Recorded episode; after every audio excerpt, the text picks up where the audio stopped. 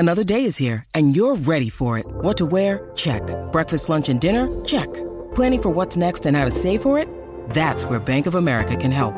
For your financial to-dos, Bank of America has experts ready to help get you closer to your goals.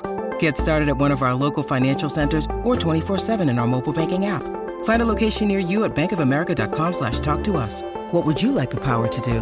Mobile banking requires downloading the app and is only available for select devices. Message and data rates may apply. Bank of America N A, member F D I C.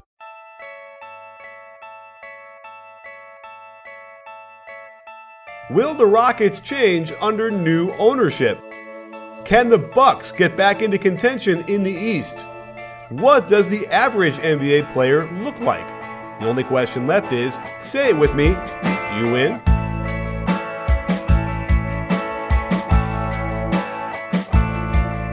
Hey sports fans, Coach Nick here, and welcome to the B-Ball Breakdown Podcast. I am pleased to bring on the show today, as always, Dave Dufour. Dave, uh, we missed yesterday's Labor Day, but obviously I'm sure everyone else was busy in the pool and whatnot, uh, and we're too busy listening to our podcast anyway. Yeah, absolutely. I was too busy uh, relaxing, watching Netflix. I, I played tennis, and I had played tennis a few weeks ago, and it was fine, and I, I played yesterday, and I was really rusty playing singles and was screaming and yelling on the court, and um, you know, just I'm, I'm kind of ashamed of myself now for doing all the things that I shouldn't be doing out there. And it didn't help me, by the way. Yelling and screaming did not help my tennis game at all. I'm shocked. I'm shocked. You know, like when coaches yell yell at players, it always helps, right? So yeah, right. Yeah. But it's like, shocked. You know, I'm much better when I don't hit the ball in the net on like winners that should be winners for me. Like a, a nice serve and a come in the ball, I just finish the point, and I'm like just missing every one of those shots. And I just, after like about eight or nine of them, I just couldn't take it anymore. Well, the, the real question is, when are we going to start tennis breakdown? That's yeah. Uh, I would love to do that. I mean, we could do all sorts of fun stuff with that. So, speaking of the U S Open as well, going full full bore, uh, I'll check some of that out. But uh, we're talking about basketball, and um, we are in the dregs of the season right now, or the non-season, if you will. Um, the only news I think we can even talk about is news is that the Rockets were sold to somebody else that's really rich in Houston. That's right. Uh, Tillman Fertitta bought bought the Rockets for a record two point two billion dollars. And, you know, um, that's the number four media market in America, Houston, you know, Houston. And uh, not to mention how popular they are in China. I have to think that this guy got a, got a deal at two point two billion dollars, right? Like the team may may very well be worth three and a half, right? But, I mean, I guess you, you get what the market dictates. Um, so, yeah. Uh, I guess congratulations to Tillman yeah. Fertitta. You know, um, I mean, yeah, I mean, it's not like he spent that much money. He probably right, put, you know, twenty yeah. percent down, group, whatever. And they've got a group uh, yeah. of some sort. I know that there was, they were trying to get Beyoncé, they were trying to get Yao Ming involved. Um, so you know, what, we'll see what that group looks like. Do you know what Tillman Fertitta did to make all his money? Well, hang on, is he not one of the Fertittas that? Uh, Yeah, he's he's one of the Fertitta brothers. So they used to own the U F C. Oh, okay. Right? I don't um, I'm just asking. I'm I'm assuming. I, I'm now Googling it. Yeah, right. We, we could have like, done this ahead of time. Yeah. um, he's an American businessman and per- television personality. Uh, Landry's, Incorporated, one of the largest restaurant oh. corporations in the United States. So, um, and, and Wikipedia has already updated his page to say that he uh, purchased it. So, uh, okay, so that's good to know. So he he knows how to manage uh, restaurants, and that, that could very well help uh, the the service industry. There's a lot of rich Fertittas out there because he's actually not one of the Fertitta brothers that, that own the U F C. So, uh, yeah. Yeah, wow. All right, well... Um, Anyhow, well, good for them. I, you know, I was kind of asking you earlier if you think that uh, that means that Daryl Morey's job is potentially in jeopardy because obviously Les Alexander, the previous owner, uh, was all in on on Morey, and uh, he had to complete another uh, job. Um, what's it called when you have job um, security? security? Thank you. Yeah. So, what do you think about now? Um, you know, I, I actually actually he is one of the Fertitta brothers. Sorry. There you go, because he was uh, a shareholder of the Golden Nugget Hotel. Um, yeah, I think that uh, I think he's safe. I, I don't think a, a a new owner comes in, buys a team, and and says, you know what, uh, the the second winningest franchise in the last you know ten years or whatever, which is since Daryl's been there. uh, yeah, let's fire the G M. That, you know what I mean? Like, oh, and, and I don't Morey, even mean like now. I'm just thinking like, you know, like is he going to have a shorter leash? No, I don't think so. I, I think I think Daryl Morey is the kind of guy. I think he could be the the Houston G M for the rest of his the time that he wants to be the Houston G M. Okay. Um, I, I actually, you know, I think he wants to own a team. And I think I think I want to say he was involved, and I don't know this for sure, but you know I heard rumors that he was actually involved trying to get a group together to purchase the Rockets. Um, but you know, you need huh. at least a billion dollars to to get to the table on that, so um, it didn't happen. But yeah, I uh, I think he's fine. I mean, he's he's probably the best G M in basketball. I can't imagine you know letting that guy go. I mean, if you look at the job he's done in the last ten years, you know, when he took over, it was Yao and Tracy McGrady, and of course they got hurt.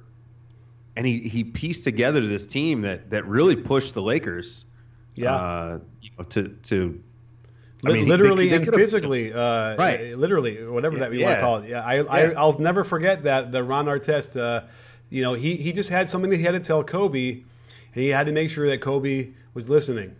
That's right. Yeah, but also, I mean, you know, like. Daryl Morey, like like finding Chuck Hayes, right? Like that's the kind of thing that Daryl Morey was able to do back in the day. And nowadays it's a little bit more difficult because everyone's kind of, you know, following the same playbooks. But I just think that when you look at his track record, I mean, he he engineered the James Harden trade. They never tanked. They never have gone below five hundred. Yeah. Uh, you know, he signed Dwight Howard, which whether it worked out or not is debatable. But still, signing a superstar is, is a big deal. Um And then, you know, getting Chris Paul. And yeah, I, I just think that, uh, you know, he's probably been the most successful G M that we've had since he's been a G M. So, yeah, I, I think he's going to be fine. All right. That's, well, good to know. Um, you know, if, let's put it this way. If, if I was a part of the group buying the Houston Rockets, I would look at Daryl Morey as part of the asset package. For sure. For sure. So now, do you think that the, the Carmelo to the Houston thing is completely dead? Um, according to my sources, no, it's not dead. Okay, we have a we have a quote for Twitter. No, yeah, according to my sources, no, it's not dead.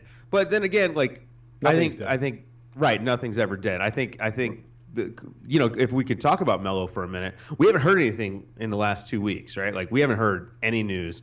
Um, today, something popped up about Milwaukee as a potential third team, involving uh, Jabari Parker. And, you know, I, I think Jabari Parker's value is is just nothing right now. That's I, too bad. Like, he, he's got sad. value. He's so good. I know. Well, to us, he has value, and he has value theoretically, but we don't know how he's going to bounce back from that second knee surgery. Well, remind me, is it the same knee? It's the same knee, yeah. And that's problematic because he's also, you know, I think he relies on his athleticism more than we think, because he's not really a great shooter. Now, if he comes back and he's a better shooter, then then maybe the, like if he does take a, a step back in athleticism, he can even be a better player because of the improved shooting. I, that was like his big thing. Like he could be a great stretch four, but he's got to be able to hit threes. I mean, he, you know, coming into the league, I actually compared him to Carmelo, Carmelo Anthony because he was great at getting buckets. Yeah. Um, not in the way that Carmelo. I mean, Carmelo is like a a generational talent. Like there's a chance Carmelo is the greatest individual scorer of all time. I mean, he's just so good at getting at getting points. Now, whether he's, you know, like he's not a thirty-five point a game guy, but there's there's a difference um, in in what I'm saying and and like Michael Jordan. Okay. Um, but I just think Carmelo's skill is just so incredible at, at scoring the basketball. And so I, I compared Jabari to him quite a bit, but I thought Jabari had a chance to to be a more athletic version of that, but he needed to work on his on his jump shot. So, you know, if he comes back and he can shoot, then that's great. But again, it's a big if, and he's going to be a restricted free agent next summer. So you're going to have to pay him. And I just think that his value is, is his trade value has got to be super low. It doesn't mean he can't help a team. It doesn't mean that that the Bucks should necessarily go ahead and trade him. Um, but I think they're going to need him to come back and play a little bit and, and kind of demonstrate that he's back. What, and you know how the A C L is. What are the Bucks looking for? Um, this deal, I, you know, I got to think they're looking for a point guard. I got to think they're looking for somebody that can come and play the one either next to Brogdon so he can slide over a little bit, or behind Brogdon. I don't even know if they want to start Brogdon. Uh, um, you know, they, they brought him off the bench last year for a while, and then when they started him was really when things took off. Yeah. Uh, and so, you know, you and I, I think, are on the same page here that they should start Brogdon, right? Absolutely. They start Brogdon and let Dellavedova come off the bench is is fine. That that works, which is why I'm like, well, they need another point guard there, um, you know, and they have Middleton to start alongside him. So, you know, I, I guess you're talking about, uh, like, wait, uh, who else is still there off the bench for them uh, as a guard? Well, they've got Dellavedova. They've got... Um, is it Jason Terry? Am I crazy? Well, I think, I don't know if they're bringing him back, but they've got Tony Snell. Yeah, we've just been waiting for him to kind of take a step, and it doesn't seem well, like... Tony Snell was pretty good last year. You know, he's he's shooting... What did he shoot last year? He shot pretty well last year. Um Yeah, well, he shot. Yeah, he shot forty-one percent from three on f- four yeah. attempts, which is good. Yeah, um, and he's he's all arms, and so like he kind of fits their defensive scheme. He fits a lot. I, I think that Tony Snell is a good player for them. That's why they gave him thirteen million um, yeah. a year. And, and so you know, I like their three-guard rotation of Brogdon, Snell, and Middleton. Um, the issue comes when you get to that three-four spot, and yeah. you you know I, I'd rather. It's tricky because Giannis could play three, four, five. I mean, he's the nominal one on offense, but on defense, he's guarding threes and fours. Um, you know, I think that going into this year, they're probably going to look to start. I would say Brogdon. If it was me, I'd go Brogdon, Snell, Middleton, Giannis, Thon Maker. Okay. Yes. Super switchy, super switchy, super long. Uh, everyone can shoot except for Giannis. I think that that's I think that would be pretty good. Um, but then your bench is just I don't know, man. It's kind of a train wreck. Uh, Dellavedova, who really looked bad last year, um, uh, and then Greg Monroe off the bench. Right, and he was great coming off the bench in the playoffs last year. You yeah. know, I, I thought that that role really suited him very well. Um, they did sign Gary Payton uh, the second. Yeah. Uh, they still got John Henson. Uh, Rashad yeah. Vaughn, who hasn't shown me much, uh, uh, Toledovich, who, you know, is a useful player. Um, and yeah. they got a rookie that I really like, Sterling Brown. I think he's a he's another one of those, like, bucket-getter types. And and I think that he, you know, he, he may play a little bit this year, and at least in garbage time, um, maybe to the tune of, like, eight minutes a game or something. And But that's that's important. You need, you need those guys to help fill that out, because you need to sneak rest for your for your main guys when you can find it. And if he turns into a good player, then you know you hit on somebody in the second round, and that's the difference between you know mediocre and good in the in the N B A. You know, is hitting on second rounders. Right, and you know the, the John Henson conundrum is just really, you know, I don't know exactly what happened, because for the first half of the year he was playing and he was starting and it was everything was okay, and then he just dropped off the face of the earth, and you know was getting was just inactive, did not play. Uh, it, it only in the last, you know, in in the playoff, the last couple of games of the season, they like threw him out there, uh, and then he played a couple of last games against Toronto. That's it. It's like I, I think he's really viable. I, what I had seen of him over over his career was good, and I, I just can't figure out exactly what happened to him. Yeah, you know they they don't run a lot of stuff for guys hanging out in the dunker spot. That's that's one thing. So, like, they don't really utilize one of his better skills. They could have him, you know, in the pick and roll as, the, as a roll man, um, but he can't really shoot. And I think that that just hurts them, they, you know, because they need to play Giannis. Yeah. And you need to have some shooters out there. Or you need, like, Greg Monroe can play with Giannis because Greg Monroe can get a bucket. Um, but I don't think uh, John Henson's not, I almost called him Jan Henson. Um, I don't think John Henson is the kind of guy you can just say, hey, here's the bat, here's the basketball, get us a bucket. Uh, and, that, and that, it, yeah, that, that is that true. You cannot do that. Uh, but, you know, he's so long and so, you know, uh, valuable on defense. You let him play the five, I guess, in small ball and, uh, you know, let him just pick and roll, rim runs, do that whole thing. That that should work for him. But, again, yeah. you, you're talking about that's that's his twelve minutes a game or something. Yeah. It, it's – I don't know, man. It's so tricky. Um Uh, the whole thing is it's sort of like with Deadman last year with the Spurs, where we did, didn't know, like, why isn't he playing? Jonathan Simmons during the regular season, Deadman during the playoffs. And it, it could be something like that. There's a behind-the-scenes issue that we don't know about. But, man, I can't believe that we just talked uh, Bucks, Bucks for, like, five minutes. In, yeah, uh, that was unexpected. in September. All right. And speaking of that, I'm reminded that football season is back, which means FanDuel is ready to make each week even more exciting with a chance to cheer for your favorite players and win money doing it. Over two point five million players have won cash prizes playing fantasy sports on FanDuel. And you can join their ranks by heading over to FanDuel dot com, click the Join Now button, and use my code CoachNick, all one word. This allows you to try FanDuel for free with no deposit required and get in on a chance to win ten thousand dollars. There is something for everyone on FanDuel. Lots of contests to choose from. So sign up now at FanDuel dot com, use my code CoachNick, and get your first free contest. Void where prohibited. Well, content, you know, th- this is as good a time as any to, to kind of lead into the video I'm working on this week, and which should drop tomorrow, I hope. Um, and I have my buddy Arturo Galletti uh, break down a serious spreadsheet of all the players from last year. And I said, hey, can you tell us, and this is a reprise of a video I did two seasons ago that did it really, really well, which would be, which was, uh, who is the average N B A player at each position? And so I had Arturo uh, calculate, well, what is the average production from each position? And then who is closest to that average production? And it was really fascinating. It's a really interesting thing when you start factoring in a lot of things about, you know, uh, A, what is the average? And should you be shitting on a player if he's close to the average? Right. You know, and then B, what's, what is his salary compared to the average salary at that position? Because I think that's really what's fascinating about it, right? Is that is that uh, you know, maybe you're getting a really great deal even though he's not giving you huge numbers. Right, bang for your buck, and it and it matters when you're in a salary cap league. I mean, if you can get a guy who's making seven, like look at uh, Isaiah Thomas. He had one of the greatest seasons in N B A history last year offensively. And he was making like six and a half million dollars, which has got to be the best production per dollar.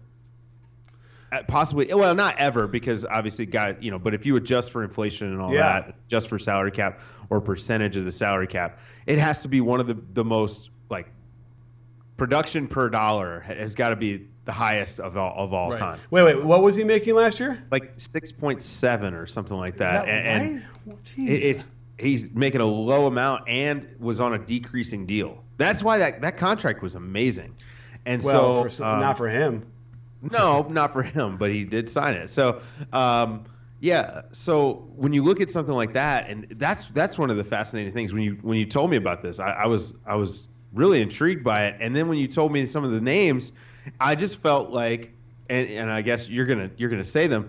It's funny how a lot of these guys that are literally the league average for production, for starters, we look at as below average players, which just tells you how biased we are toward the really great players. You know, when you see a Kevin Durant at small forward, you're like, oh, my God, I can't believe that, you know, who was the average? Well, I'll, I'll let you go through the list, and, and, and okay. people can kind of judge for themselves. But all right, well, da, da, da, da. we have, okay, at point guard, starting on our all-average N B A team, and there are some caveats. You had to play at least fifteen hundred regular season minutes.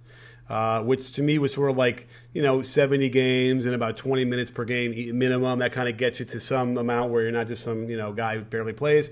So we we we eliminated some of those players, didn't play very much. And so we got, from the point guard position, Jeff Teague, which is yeah. about right, right? Uh, yeah. Yeah. I mean, yeah. let's I mean, go through his numbers. Uh, and we, he did them through per forty-eight, so they can normalize across the board, which makes sense to me. But uh, you know, actually, let's do it by by per game, so people can kind of grasp it a little bit better. You know, I think uh, auditorially with their eye, their ears. So if we have to call, quickly call up Jeff Teague's numbers per game, he um, Jeff Teague averaged last year fifteen points a game, seven point eight assists, one point two steals. Uh, let's see, four rebounds, and he shot forty-four percent from the field and uh, thirty-six percent from three. So, yeah, it's probably about your average starting point guard. Yeah, it, it when you said it to me originally, I, I was just like, yeah, it felt right.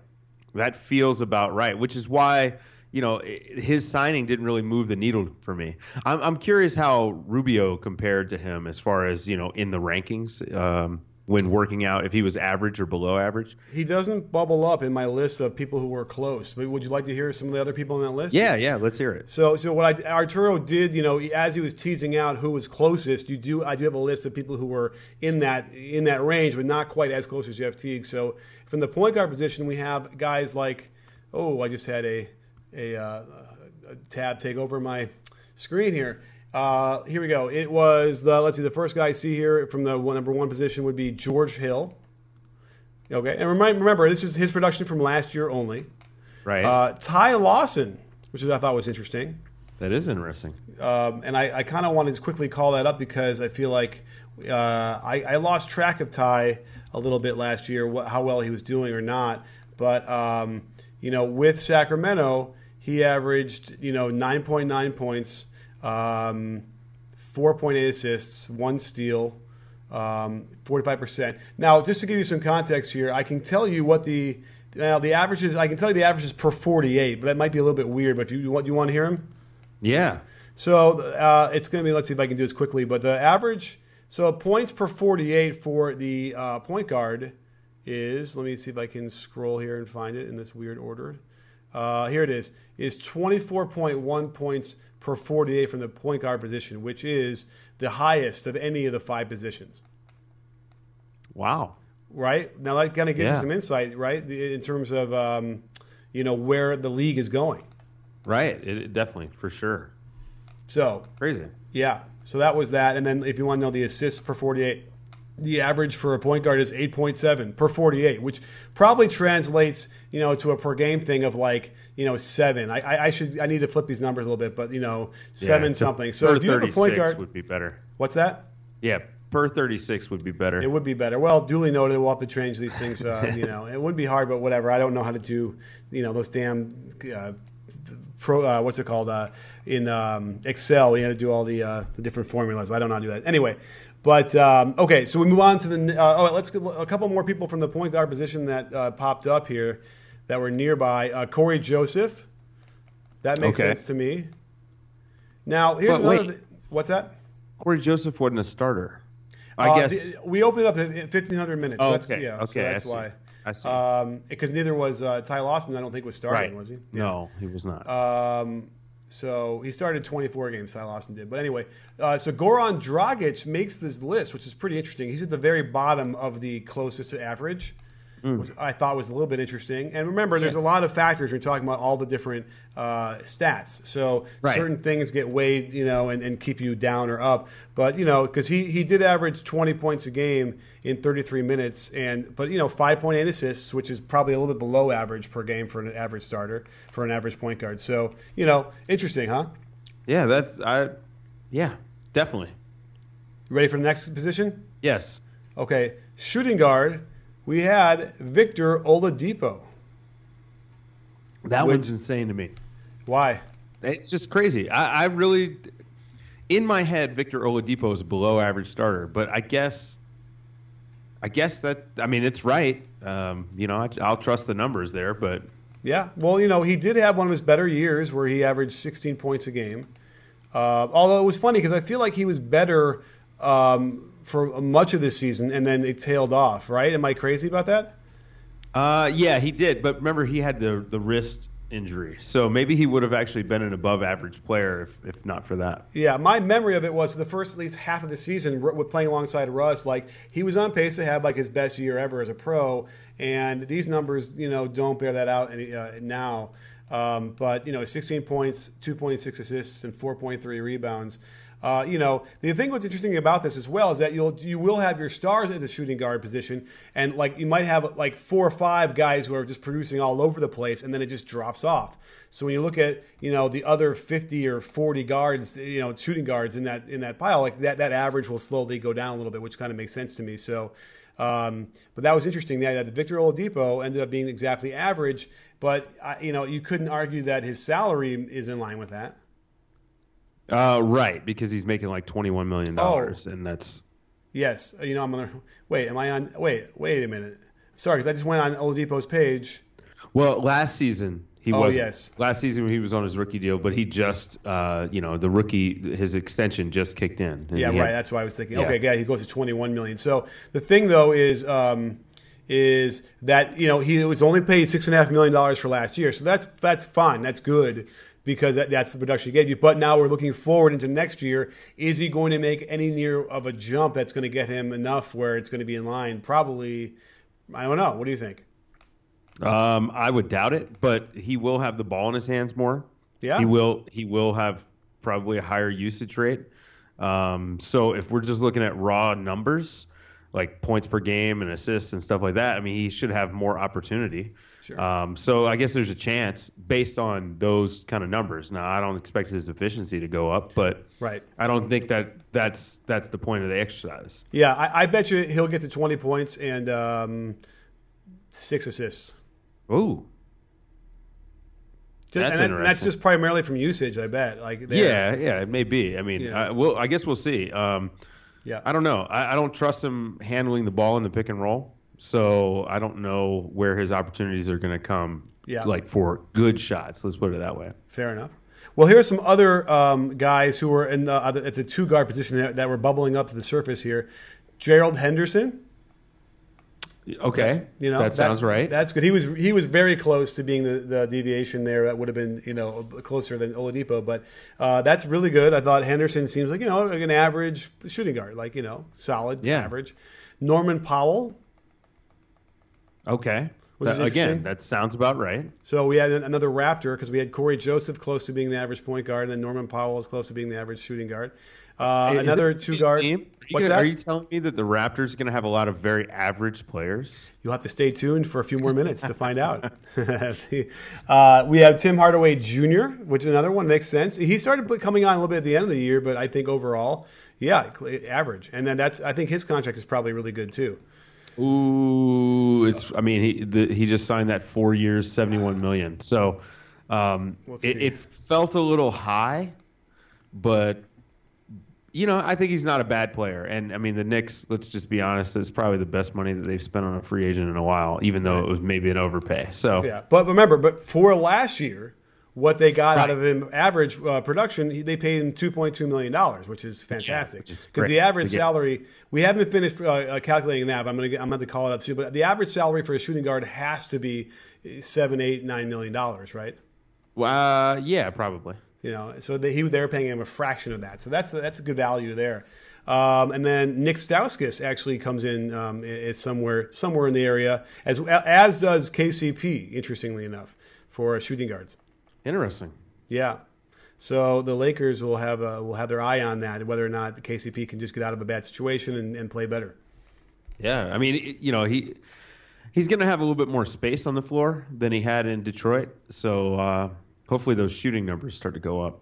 We shall see. This is this is his make or break year, and I gotta tell you, the Lakers are, did some sneaky stuff. I mean, I mean, literally, they did some sneaky stuff, and then um, they also snuck, snuck in a couple of deals here that I think I'm really. I mean, you know, they. Brook Lopez. Brook Lopez was to me like the bigger deal. Like he's he's good. Yeah. He's good. Kentavious Caldwell-Pope is good. Like, you know, Lonzo Ball is going to be good. Uh, they still have their Randalls and their um, Clarksons and their uh, Larry Nances. You know, they're, they're going to have a seven, eight-man rotation there that's going to be good. Yeah, better. I, I agree. Exciting. Something. I don't know. And Lord knows Laker fans are desperate for it. So, um, okay, are we ready for the small forwards?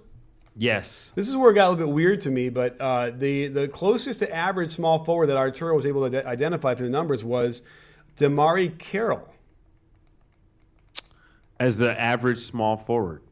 Yeah. Which, which to me, I guess kind of makes a lot of sense, right? Like he, he's not this huge needle mover. Nope. Yeah.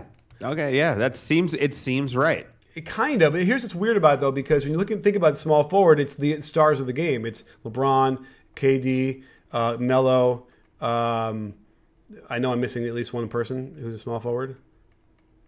No? Kawhi. Kawhi, yeah, Kawhi. So it's mm-hmm. like, but I think the small forward position might be front-loaded, and I feel like once you get past those five or six or whatever we're talking about, the, the, the you know the numbers drop um, to some degree, and so then you're left at. Um, actually, I'm kind of curious if for points per forty-eight. The can you want to guess which position scores the least, the average? Uh, small forward? It Yeah, it actually is a small forward. It's close. But nineteen point eight versus twenty point nine for the power forward. Um, with those two are the, are close. So yeah, the average, if you're an average player uh, at each position, yeah, the, the small forward is going to be the, the lowest scoring per forty-eight, which I also find really interesting. Because you've got so many high scoring, well, at least high scoring small forwards, we we're biased toward them, right? This this is pretty good about showing where our biases lie as far as players. Again, like DeMarre Carroll being average, I would never consider him just a trash player. Right, like, right. and and in my head, he would be above average. And maybe this is where you look at the positional, how we are um, sort of biased toward which positions are more valuable. You know, right, right. It's a wing league, and so we look at like a, a small forward who plays defense is maybe a little bit more valuable than like Oladipo, who's a two that sort of plays good defense but doesn't bring much on offense. At least in you know in my yeah. head. Story, right? Yeah. So, I'm, yeah. I, I'm bummed about that because, I mean, DeMarre Carroll at the end of his Atlanta run, like, I, I would have argued he was the best player in that team, pound for pound across the board, defense and offense combined. And, and yet then he, he got hurt. Yeah. And I don't know if he's ever really recovered. I mean, he was he played a lot of games and he played a lot of minutes in, in Toronto.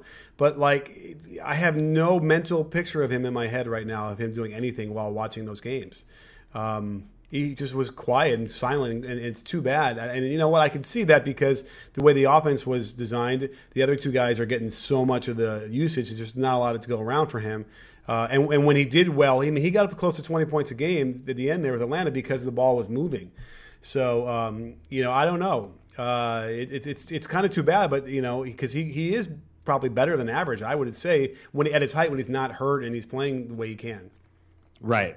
Yeah, it, it's it's a bummer. I mean, the knee the knee injury is really kind of, yeah, it kind of sapped a lot out of him. And you know, I guess we'll see how he does in, in Brooklyn. I mean, they could use some average players, to be honest. Absolutely. And uh, by the way, Brooklyn's another one of those sneaky teams that, like, you know, it, it became kind of a hot take right after Simmons, like, oh, they're going to win more games. That that pick isn't going to be as valuable to the um, Cavs as everyone thinks. Um, but when the when the dust settled and you kind of look at it and you, you look at who they picked up and what they have, like, and if, you know, Jeremy Lin can stay healthy and those guys stay healthy, like, yeah, they can improve by ten wins. Yeah. You know, and ten I, wins gets them, you know, the seventh, eighth, eighth pick probably. Yeah, absolutely. So, absolutely. I mean, sorry, ten more wins gets them in. Anyway. Well, are you ready for the power forward position? Yes. The most average power forward in the N B A last year with minimum fifteen hundred uh, minutes is Markieff Morris. Again, that it just sounds right. Yeah, we need that like we need that um, bullseye sound effect. Right. Yeah, that's like dead on. Like sure. if, if you had me, if you just asked me to pick, he definitely would be one of the one of the handful of guys I would pick. Who else was around there? All right. So for for the power forward position here. Um, let's see here. Uh, Nikola Mirotic. Interesting. There's not a lot of power forwards for some reason. One of them, he, he must I'm have, surprised Mirotic is around average. I would have thought he was below average, but, you know. Yeah, he's not that close. His deviation is, is you know, down the list a little bit, but he was in the, you know, in the realm. Uh, and then a guy who was even farther away, but what, uh, but still in the in the conversation would be Jabari Parker, interestingly enough. Although, did wow. Jabari play? Wait, did he play fifteen hundred minutes last year? Yeah, he okay. he he got hurt kind of late. Okay, yeah, which and, is again another reason why this the the knee surgery is kind of a bummer, right? Because he won't be back until yeah. I'm assuming January. Yeah, that's right. He played fifty-one games, seventeen hundred minutes. He just barely made it. Um, and like you know, his per thirty-six numbers. You, I, I don't know if you looked at them, but it was twenty-one points. You know, six and a half rebounds, three assists, um, and he was shooting really well, at least from the from the two point land. Um, and you know, his per game, he was scoring twenty a game. I remember now. Yeah, he he was uh, he was doing well. So right, that's it's a bummer and a half. When is he projected to get back? I, I would assume January, but I, I don't know. I haven't I haven't read anything. I, I know that he's, you know, he's doing some basketball stuff. Right. Maybe. So that's interesting though that he's. Um, that he ended up being average per forty-eight because uh, his numbers are pretty damn good. And usually the power forward position I don't think is that productive these days. But uh, and he wasn't that close to average. He was sort of at the end, just barely bubbled up. But either way, that's what that's what Arturo was saying, and that's what I'm going with. yeah, uh, I'll trust the numbers. All right. So, um, all right. And then we have center, Jonas Valančiūnas, or Jonas Valančiūnas. Um, again, that kind of hits the nail on the head, wouldn't you say? Yeah, although, I again, I would have been biased to say below average. Yes. Uh, okay. Um, yeah. Would I say that? Let me see here. Well, you know, his numbers per game, at least, you know, because he doesn't get that much. He gets twelve points, you know, nine and a half rebounds, and that's about it. Doesn't do anything else. He gets, like, you know, less than a block a game. So, um, I don't know. It seems about right to me. Yeah, I mean, again, I'm not I'm not shocked. I, I just, in my head, I look at him as below average as a center. But then again, yeah, yeah. No, I think know. I think that makes sense. Yeah, that that that hit the nail on the head for me too. Uh, and I'm just kind of curious. The the points per forty-eight from the center position um, is uh, where is that? Uh, oh, crap. Uh, here it is. From the center position is one, two, three, four, five. It is. Uh, twenty-three point one, and that's also kind of weird to me. I'm going to have to ask Artur about some of these numbers because that seems high from the center position, doesn't it? Uh, yeah. It's You know what? So there's something something might be off with this, only because it's the second highest position. Hmm. Well, I'll have to go through it, but, I mean, yeah, look, the spreadsheet is very thorough. It's got all the information on there, so uh, it, it's just numbers and math. But, uh, I mean, right, who who is scoring a lot from the center position unless, you know, no, it, it, uh, unless he's going to try and count like Durant's minutes at center that they count, but I don't think so, right? No, I don't think yeah, it works that way. I don't think so. Yeah, that just doesn't sound right. All right. Well, anyway, Jonas Valančiūnas at the very least is is is the average uh, for me. So uh, we will have an interesting video coming up uh, hopefully tomorrow uh, on this, and uh, we will um, you know see the reaction there. The, the only other center that popped up in our thing uh, that I have on my list here is Pau Gasol as average. Yeah. Hmm. Which that's, I don't, again, that's that's interesting to me. I would have thought above, but okay. Well, his numbers weren't gaudy by any stretch. Twelve yeah, points, kind of the same as well, Valančiūnas. But how many minutes was he playing? Yeah, twenty-five. Right. Yeah, he, he okay. probably barely makes the cut on. Well, it's right. So yeah, he barely makes the cut on minutes. Okay. So that that is part of it for sure. Um, but uh, you know, twelve points. Um, Eight rebounds, but again, we should do this by per forty-eight. So either way, uh, interesting stuff. Yeah. Uh, and that is it. That those are the most average players in the N B A. Wow! And how, we, we've almost made it to our division previews. Yeah, right. Run out of stuff to talk about. How many? Uh, well, how many? How many wins do you think a, a team with Teague, Oladipo, Carroll, Morris, and Valančiūnas wins? That sounds like a forty to forty-two win team. Yeah, right. Right. Like kind of. Right. Yeah, a good, a good coach. They play they play the right way. They can play over their heads a little bit. Yeah, yeah. I would say it's about forty, forty, yeah, somewhere between forty and forty-two wins. So, you know, that certainly is uh, is the eye test. And by the way, I know that Arturo definitely uh, values win shares and all these different, all those kind of things when he's calculating all these numbers. And so uh, I have to imagine that was a big influence in how he's adjusting these things. It's like, what is that forty-one win team? Yeah, I, I think that that's about what you what you would have if if you had those guys, somewhere between forty and forty-two. Yeah. Oh, actually, he did. He has a record, uh, a winning uh, oh, a pred- prediction here, where it says forty-four point six wins, okay. Which I think is a little bit on the uh, on the uh, positive side there, but it's pretty close. Yeah. Cool. Well, Dave, another great podcast. Uh, anything that you want to shout out to us? Um, no, just make sure you subscribe to, to this podcast and rate and review it on iTunes, and uh, subscribe to my podcast on the N B A with Dave DeFore. I'm going to be. I did a great. Uh, pod with uh, C J Miles last week, which yes. was a lot of fun. He was he was super candid and personable, and I mean he was he was awesome actually. Um, and then I'm going to be starting some of my division previews with some uh, local guys uh, starting next week, and then I guess we're going to start our division previews soon, right? We are. We are. The kids are finally all in school starting tomorrow, and uh, I can get back to my normal schedule of just cranking all this stuff out. So, yeah, we will get on that ASAP, and um, that'll that'll probably keep us busy for a while. Yeah, that's the hope. And then uh, and I'm going to be doing those, uh, some of them from the road, because I'm going to start this huge road trip up to Canada and around. So, uh, yeah, uh, d- you know, make sure right. you check out check out that Instagram for yeah. all those photos I'll be posting. It's tough when, you, when you're a spy. Yeah, yeah. I, your theory. Yeah, yeah. I love right. that. Oh, yeah, we got to we got to at some point in the next before the season starts, we've got to do this conspiracy pod where we just talk about all these random conspiracies. I mean, Michael Jordan was definitely suspended for gambling, right? Oh, um, yeah. Uh, well, you know, it's it's a little bit tough because his father was murdered, and so that just sort of that threw a whole bunch of different stuff going on in the background too. But you're right, and it, it never made much sense to me that his biggest reason for wanting to, to retire that first time was, you know, spend time with my family, and then he's out playing baseball, you know, a couple months later. So that was a little bit strange. So, yeah, there, there's definitely some weird stuff there. But we have to do that, and also all the weird injury conspiracies uh, over the years, too. So, yeah, we'll get to that ASAP before the season starts for sure. Yeah. Awesome. All right. Cool. Well, yeah. Another great one, and thanks for coming on, Dave, with me today. And don't forget, sports fans, at B-Ball Breakdown, we're not a channel. We're a conversation. You in? Are you in, Dave? Yes, I am.